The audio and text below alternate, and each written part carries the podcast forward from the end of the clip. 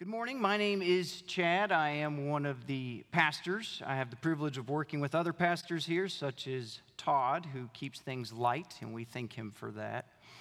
Um, I welcome our guests. If after church you have any questions, please reach out to me. And thank you, veterans, for serving our country. We owe you all a debt. My grandfather was a veteran. Uh, he also was a, a very gifted pilot, totally unrelated to the military, but he, he loved to fly. In fact, some of my fondest memories with him are sitting in the cockpit with the oversized headset and the microphone, uh, talking to him as we'd fly and just watching him as he navigated the plane through the air. Uh, my grandfather was passionate about flying and so he would tell us stories. And as a, as a boy who, who loved my grandfather, I would I'd listen to those stories with great interest. Uh, it was from him that I first learned of the phenomenon called spatial disorientation. Spatial disorientation. Now, what that means is, at times, if a pilot flies into fog or in the night or in a storm, he or she loses sight of the horizon. And when that happens, they lose their sense of the plane's motion and position in the air. So here's what it looks like the plane could actually be turning right, but the pilot feels like it's turning left. His senses are telling him that he's going left. So, to compensate for that, he continues to turn further in the direction that the plane is already going thinking he's going to correct the error. But if the pilot doesn't pull out of that, then sadly he could crash the plane. Spatial disorientation as a result of losing his vision or her vision of the horizon. We, as followers of Jesus, can experience what I'm calling spiritual disorientation. Spiritual disorientation. This happens when we lose sight of the truth that in Christ all of our needs are met. In Christ, all of our needs are met. And we wrongly believe or we feel that if we add something to Christ, then we can live a satisfied life spatial disorientation. So, the lie that we exchange the truth for is if I only had a. If I only had a new car, then my walk with Jesus would be satisfying. If I only had a better wardrobe, a new kitchen, a bigger house for my family, then I would experience satisfaction in my walk with Christ.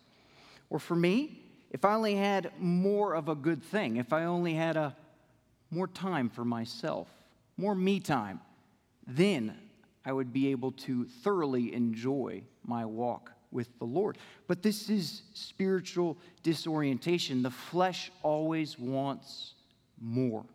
And we've experienced that. I've experienced that.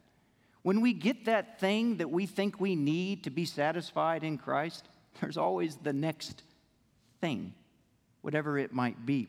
The flesh is never satisfied.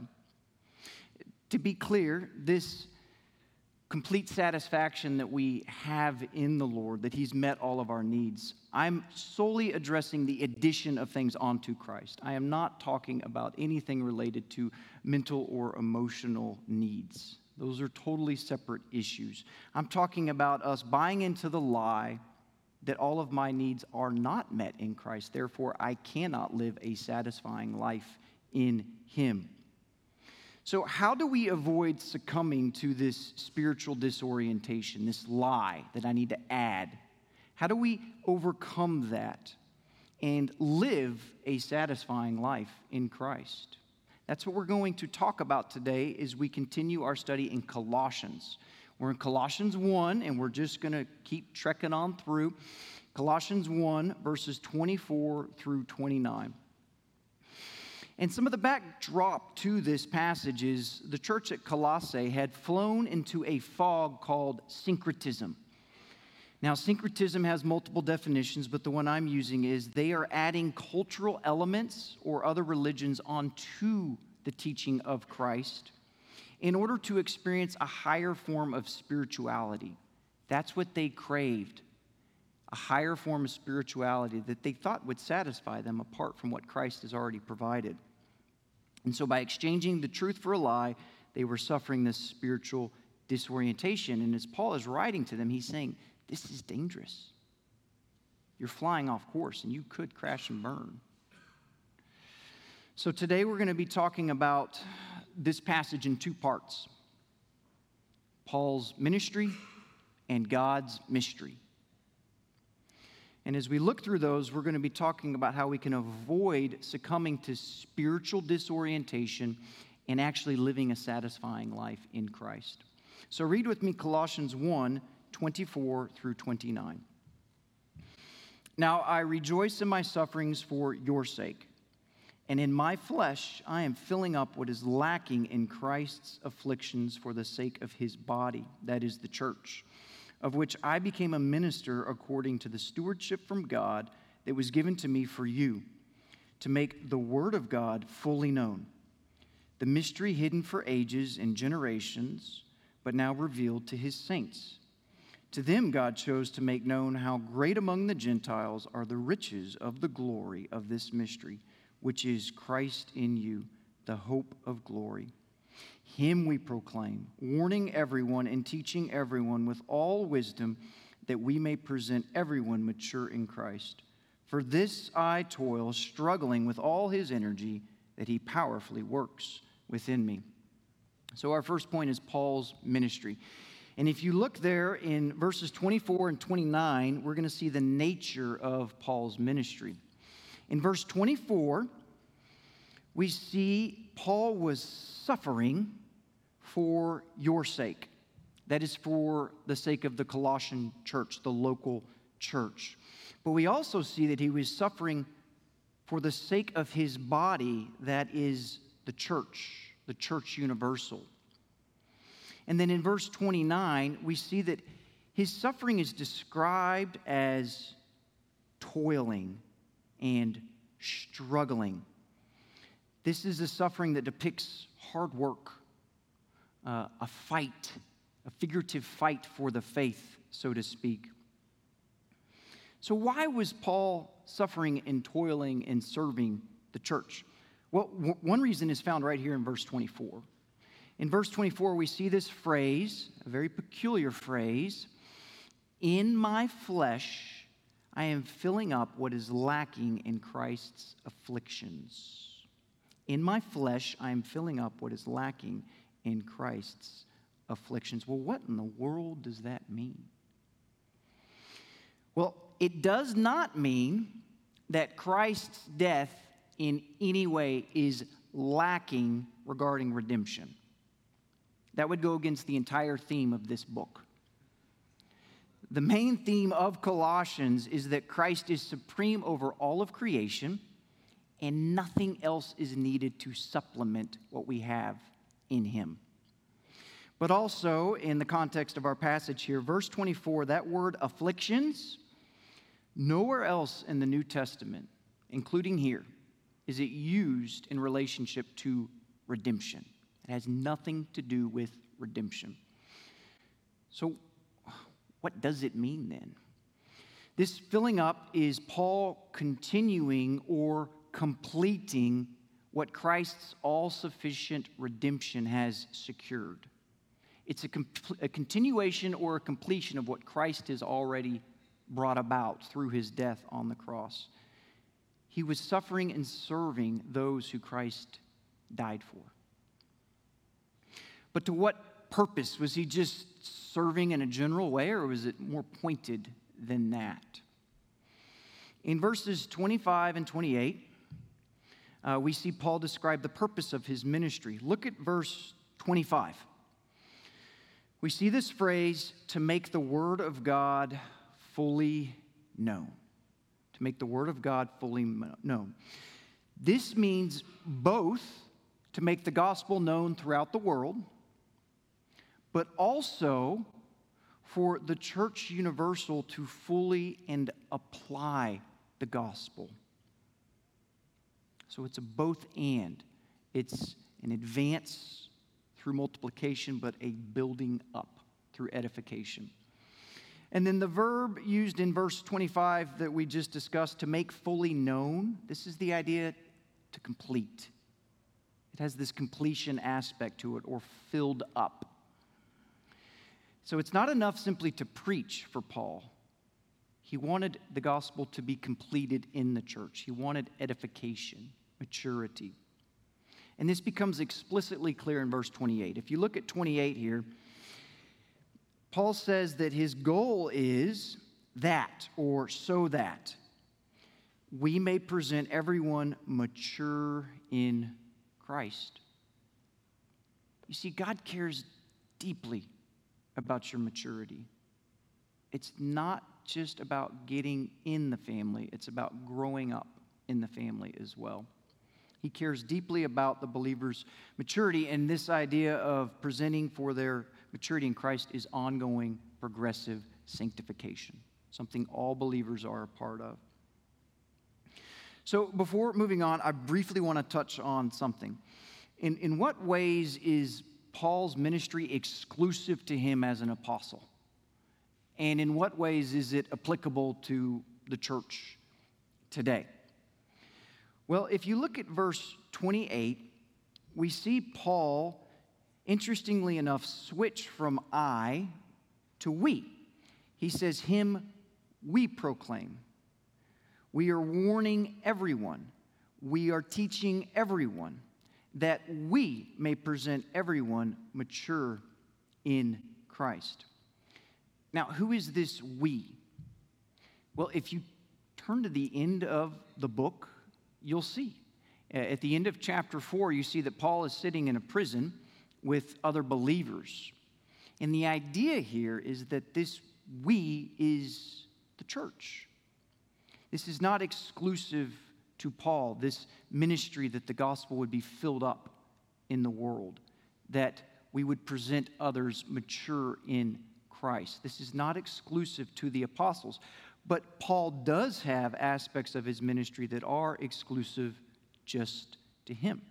And we see that in verse 25. Look at verse 25 there, where we see this, this phrase, according to the stewardship from God that was given to me for you. Now, this word stewardship, it means the responsibility to manage a household. It's an office. And with that office, the office of apostleship, it comes with authority. Now, we as believers see that authority today in our New Testament. The New Testament is the authority of this stewardship given for us, the teaching of Christ, that we might know him and know how to walk according to his ways. So the church does not add to the New Testament, we simply make it known. We work together to complete it in our lives, the life of Bethel as a body, and the universal church as well. So, this moves us to our, our second point here uh, God's mystery. We've looked at Paul's ministry. We're going to look now at God's mystery. It's a, it's a key facet in our passage this morning. Paul uses this word mystery twice. You'll see it in verse 26, mystery, and then you'll see it in verse 27, uh, the riches of the glory of this mystery.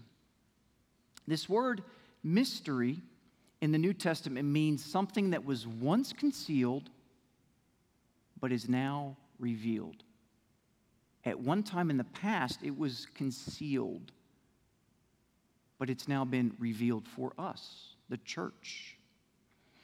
So, what was it that was concealed, where that has now been revealed?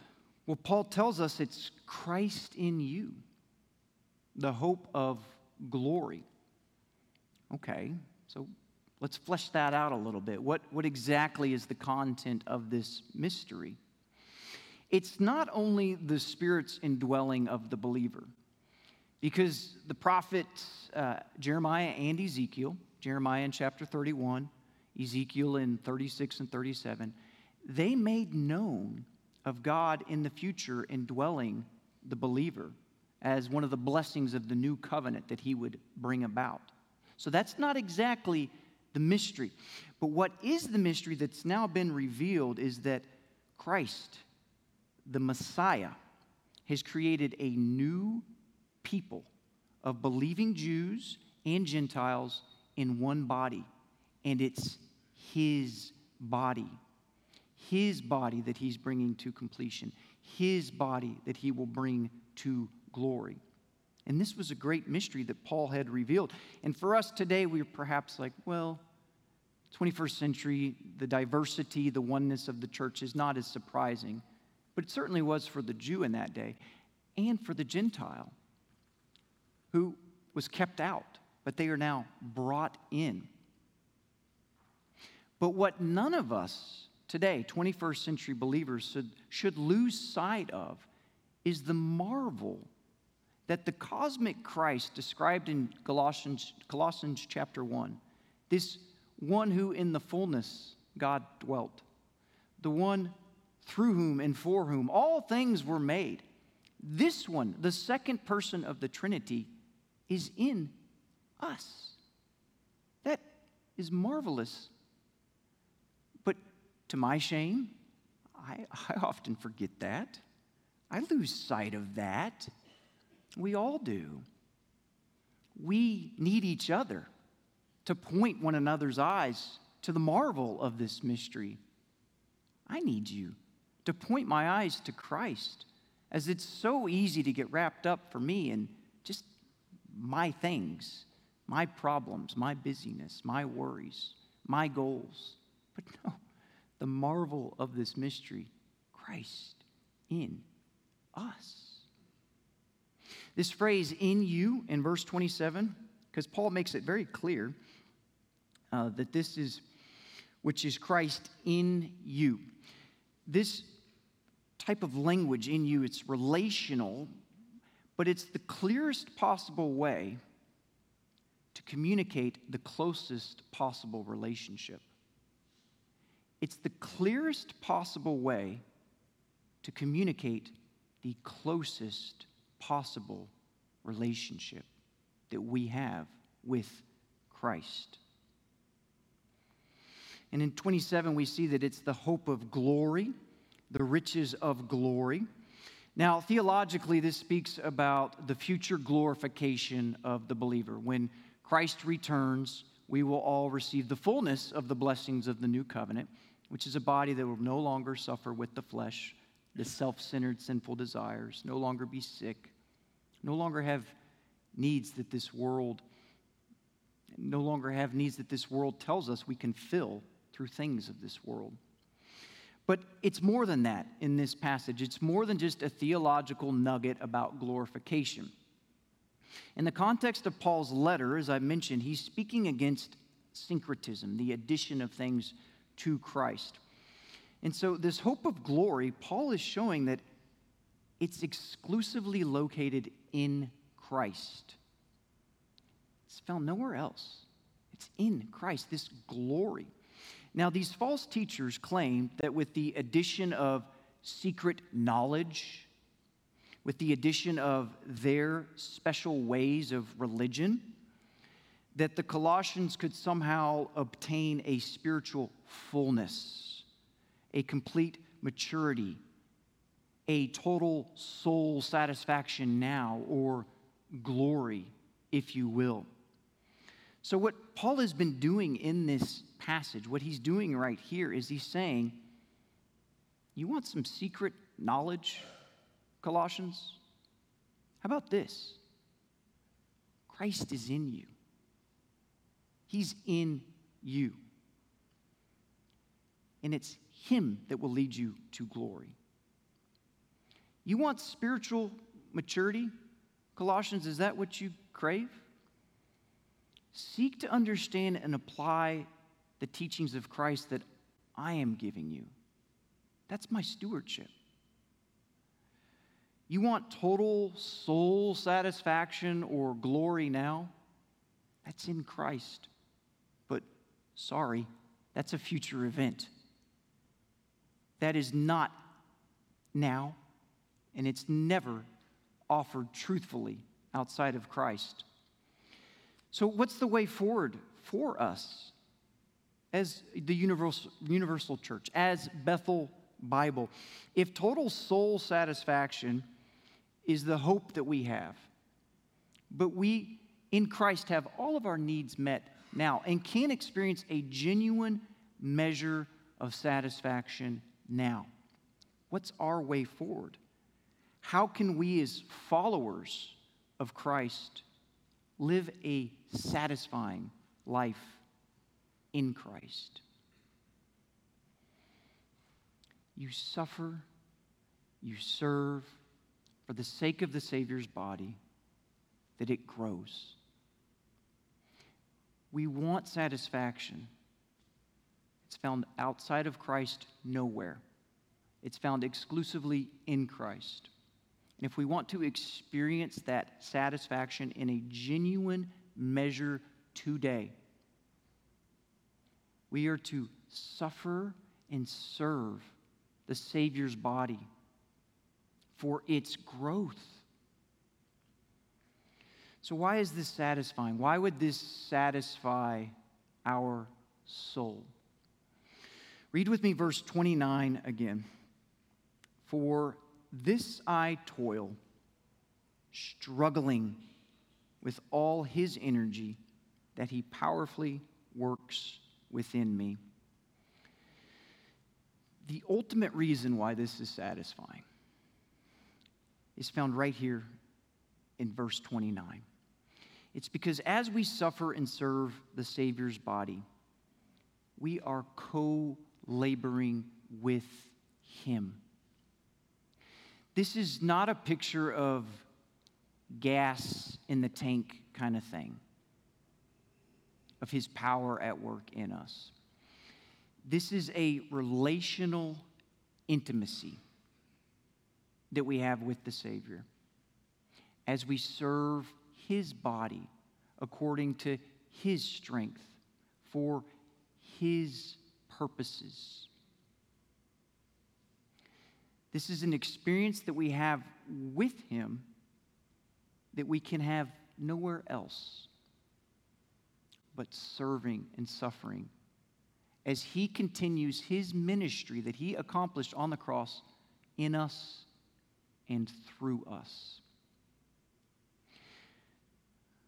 Paul found great satisfaction in this. We see in verse 24, look at verse 24 again, we see the word rejoice.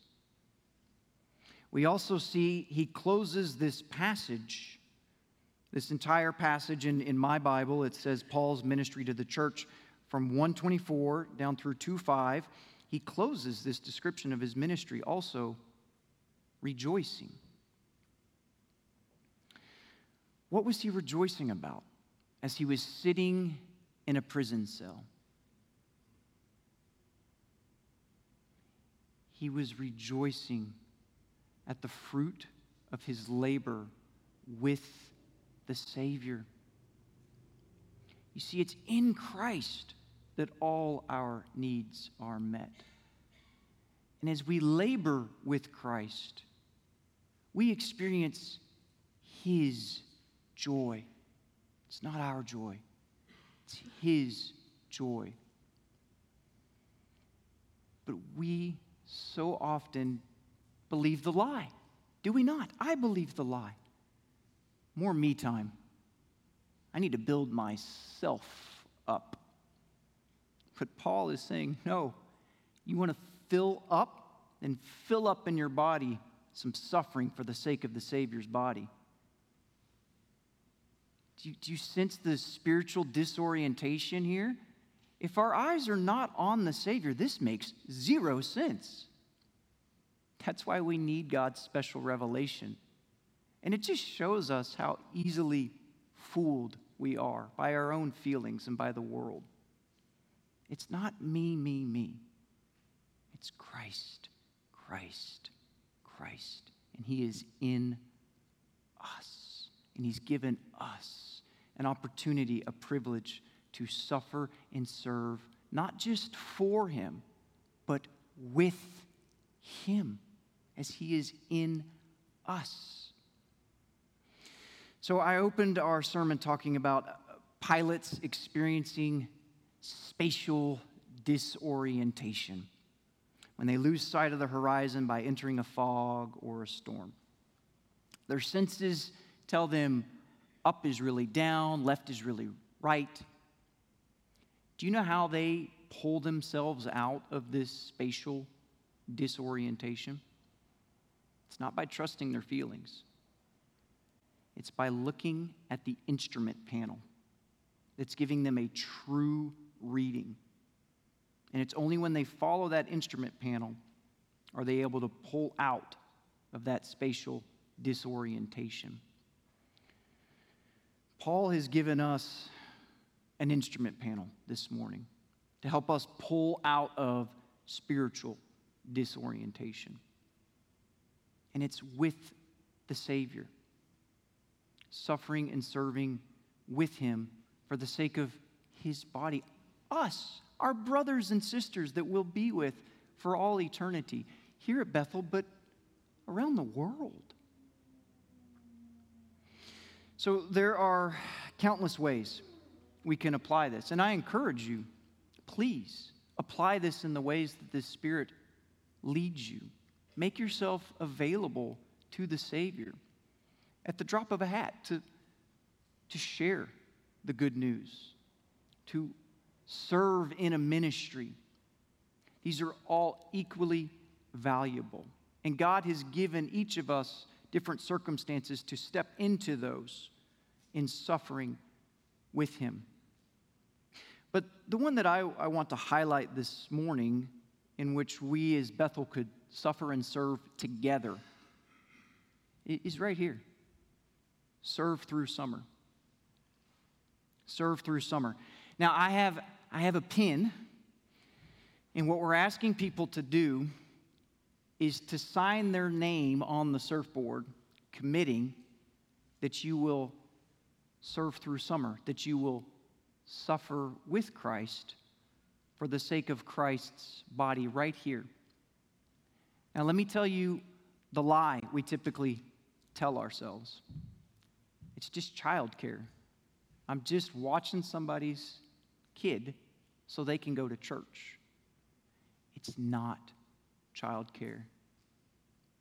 This is an opportunity for us to suffer with Christ. It's not childcare, it's Christ's body care, it's Christ care. And you can enter into the lives of these little ones. And you can, by God's Spirit, lead some to faith in the Savior. And those that have trusted in Christ, you can be used by the Spirit, suffering with Christ for their edification. You see, it's all equal in God's eyes. It's an opportunity that I, I encourage you to prayerfully consider. And if you do come up to sign, please sign your name legibly so that we can read it. I really do want to contact you. We do want to build up this team. So, in closing, can we avoid suffering in this life? Has man ever found a solution to our suffering problem? No. There is no escape from suffering. This is a sin soaked world.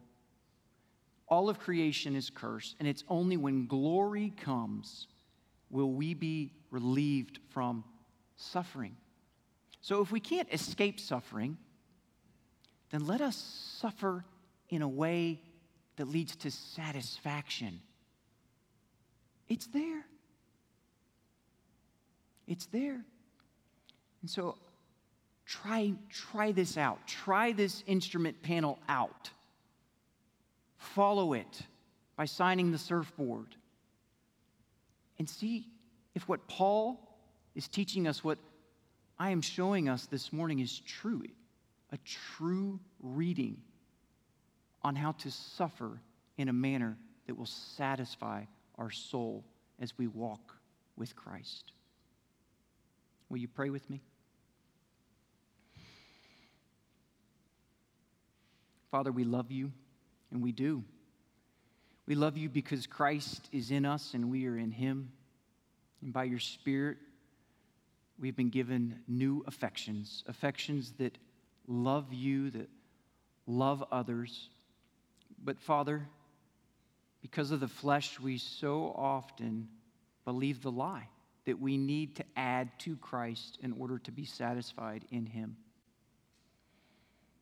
I pray that Bethel Bible would be a church that suffers with the Savior for the sake of serving his body, that it might grow. We can't do this apart from your Spirit. And we thank you that we do have the Spirit always. I pray that we would walk in step with him, that we would be bold and try out your word to see if this kind of suffering does lead to satisfaction. And I trust it will.